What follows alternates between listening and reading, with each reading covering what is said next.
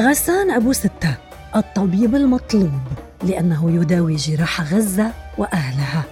رصيف 22 عادة يفضل المغتربون زيارة أوطانهم في أوقات الرخاء للاستجمام ورؤية الأهل والاستئناس بصحبتهم ويفرون منها وقت الحروب والأزمات. سيما إذا كان لديهم وطن آخر يتوفر لهم فيه العمل والمكانة الاجتماعية ومختلف سبل الرفاه. على العكس تماما من هذا العادي. لا يعود الأكاديمي وطبيب الجراحة وإعادة الترميم الفلسطيني البريطاني غسان أبو ستة إلى وطنه فلسطين إلا أوقات الحروب والأزمات ليمد يد العون لأهله ويساعد في تضميد جراحهم والتخفيف عنهم. غاضا الطرف عن الخطر الكبير الذي يهدد حياته كما حيواتهم. منذ عام 1987 إبان الانتفاضة الأولى وهذا دأب دكتور غسان حيث شارك في علاج الجرحى وهو ما يزال طالبا في كلية الطب لاحقا. مع بداية الانتفاضة الثانية عام 2000 عاد من الخارج إلى غزة متطوعا كطبيب ميداني لمعالجة الأعداد الكبيرة من المصابين. وخلال أربع حروب على قطاع غزة عاصرها أعوام 2008-2009 و2012-2014 و2018 خلافا للعدوان الإسرائيلي المتكرر وآخره عام 2021 واستمر 11 يوما دأب دكتور غسان على الفعل نفسه. ترك كل شيء للعودة لمد يد العون والتطوع لتطبيب المصابين في مساحة جغرافية يائسة. يعلم جيدا تبعات الحرب والاعتداء العسكري عليها في ظل حصار يحرمها حتى من التزود بأبسط الأدوات والمستلزمات الطبية. ولأنه يعتبر المنطقة العربية كلها وطنا له عمل دكتور غسان جراح حرب في كل من اليمن والعراق وسوريا ولبنان أيضا بحسب مؤسسة الدراسات الفلسطينية.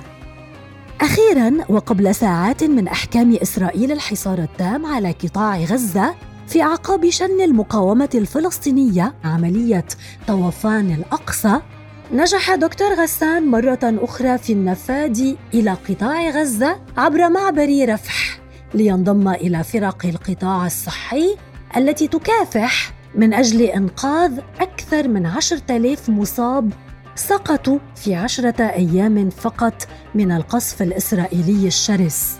بما تعجز معه قدرات القطاع الصحي لأي بلد قوي. ما بال قطاع صحي متهالك بالفعل؟ من هو غسان أبو ستة؟ عقب دراسته الطب في فلسطين أكمل دكتور غسان تعليمه في جامعة غلاسكو في المملكة المتحدة حيث تدرب وعمل بعد التخرج في العاصمة لندن.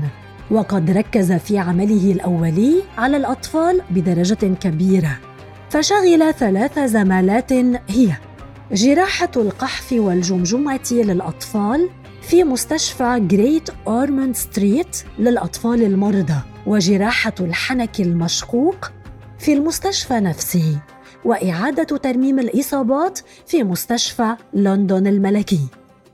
وفي عام 2011 التحق الطبيب البريطاني الفلسطيني بالمركز الطبي في الجامعة الأمريكية في بيروت وأصبح رئيساً لقسم الجراحة التجميلية والترميمية في المركز منذ عام 2012 وحتى عام 2020 كما عمل رئيساً ومسؤولاً طبياً لبرنامج إصابات الحرب لدى الأطفال والعيادة المتعددة التخصصات بإصابات الحرب.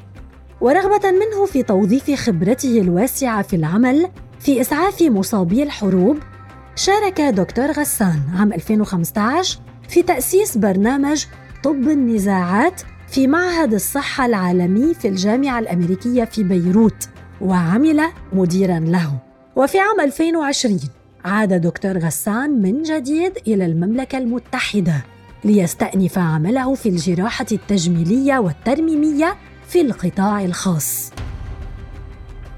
وهذا علاوة على كونه محاضر شرف في مركز دراسات إصابات الانفجار في جامعة إمبريال كوليدج في لندن ومحاضر أول زائر في فريق أبحاث الصراع والصحة في جامعة كينغز كوليدج في لندن والمسؤول الطبي لمبادرة الرضوح في المكتب الإقليمي لشرق المتوسط التابع لمنظمة الصحة العالمية وهو عضو أيضا في مجلس إدارة جمعية إنارة المؤسسة الخيرية المعنية بتوفير الجراحة الترميمية للأطفال من مصابي الحرب في الشرق الأوسط ويحتفظ بعضوية في مجلس أمناء مؤسسة المعونة الطبية للفلسطينيين في المملكة المتحدة.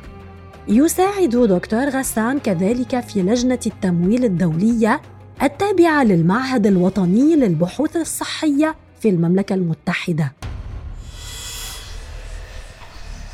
إثارة القضية الفلسطينية من منظور طبي علاوة على عمله الطبي والأكاديمي وتطوعه لإسعاف جرحى الحروب في غزة والمنطقة يوظف دكتور غسان بشجاعة معرفته الطبية في خدمة القضية الفلسطينية وضحايا الحروب من المدنيين والأطفال بوجه عام إذ يكتب بشكل منتظم عن تبعات الحصار الإسرائيلي على غزة على الأطفال بما في ذلك انتشار الأمراض المعدية والأوبئة وتفاقم جائحة كورونا والأضرار الجسدية والنفسية على الأطفال مدعما كتاباته بأمثلة حية من واقع يعيشه خلال عمله الميداني. وقد وثق العواقب الصحية للنزاع المطول وإصابات الحرب في كتاب طبي بعنوان إعادة بناء المريض المصاب في الحرب إثر ارتفاع أعداد المصابين الذين تستقبلهم الجامعة على خلفية الحرب السورية. وهو أيضا أول طبيب عربي يضع منهاجا دراسيا متخصصا عن طب النزاع والحروب لمساعدة الأطباء الجدد على إجراء التدخلات الجراحية لمصابي الحروب سواء كانت جسدية أم نفسية. بعدما لاحظ أن معالجة المصابين في مناطق النزاع بالمنطقة العربية عادة ما تتم استنادا على معلومات وأبحاث من مؤسسات غربية وهي لا تتطابق مع أنظمتنا وإمكاناتنا الصحية. حسب ما قال في تصريح صحفي حديث. لم يكن ذلك جديدا على دكتور غسان الذي قام عقب الحرب على غزة عام 2007 وبعد تدمير أكثر من نصف المنازل وسقوط مئات الجرحى وانقطاع الماء والكهرباء بصياغة خطة شاملة للصدمات الحادة واحتياجات غزة عقب وصوله إلى المدينة ضمن وفد من منظمات دولية كبرى. ساهم دكتور غسان أيضا من خلال مشاركته في الحروب السالفة الذكر في العديد من الدراسات حول أثر الحرب على معدل وفيات الأطفال ونسب سوء التغذية واستهداف المؤسسات الصحية في فلسطين ولبنان وقد أنجز اوراقا بحثية عن كيفية استهداف المؤسسات الصحية في بلدان الحروب وأثر الحرب الأمريكية على العراق على معدل وفيات الأطفال وسوء التغذية.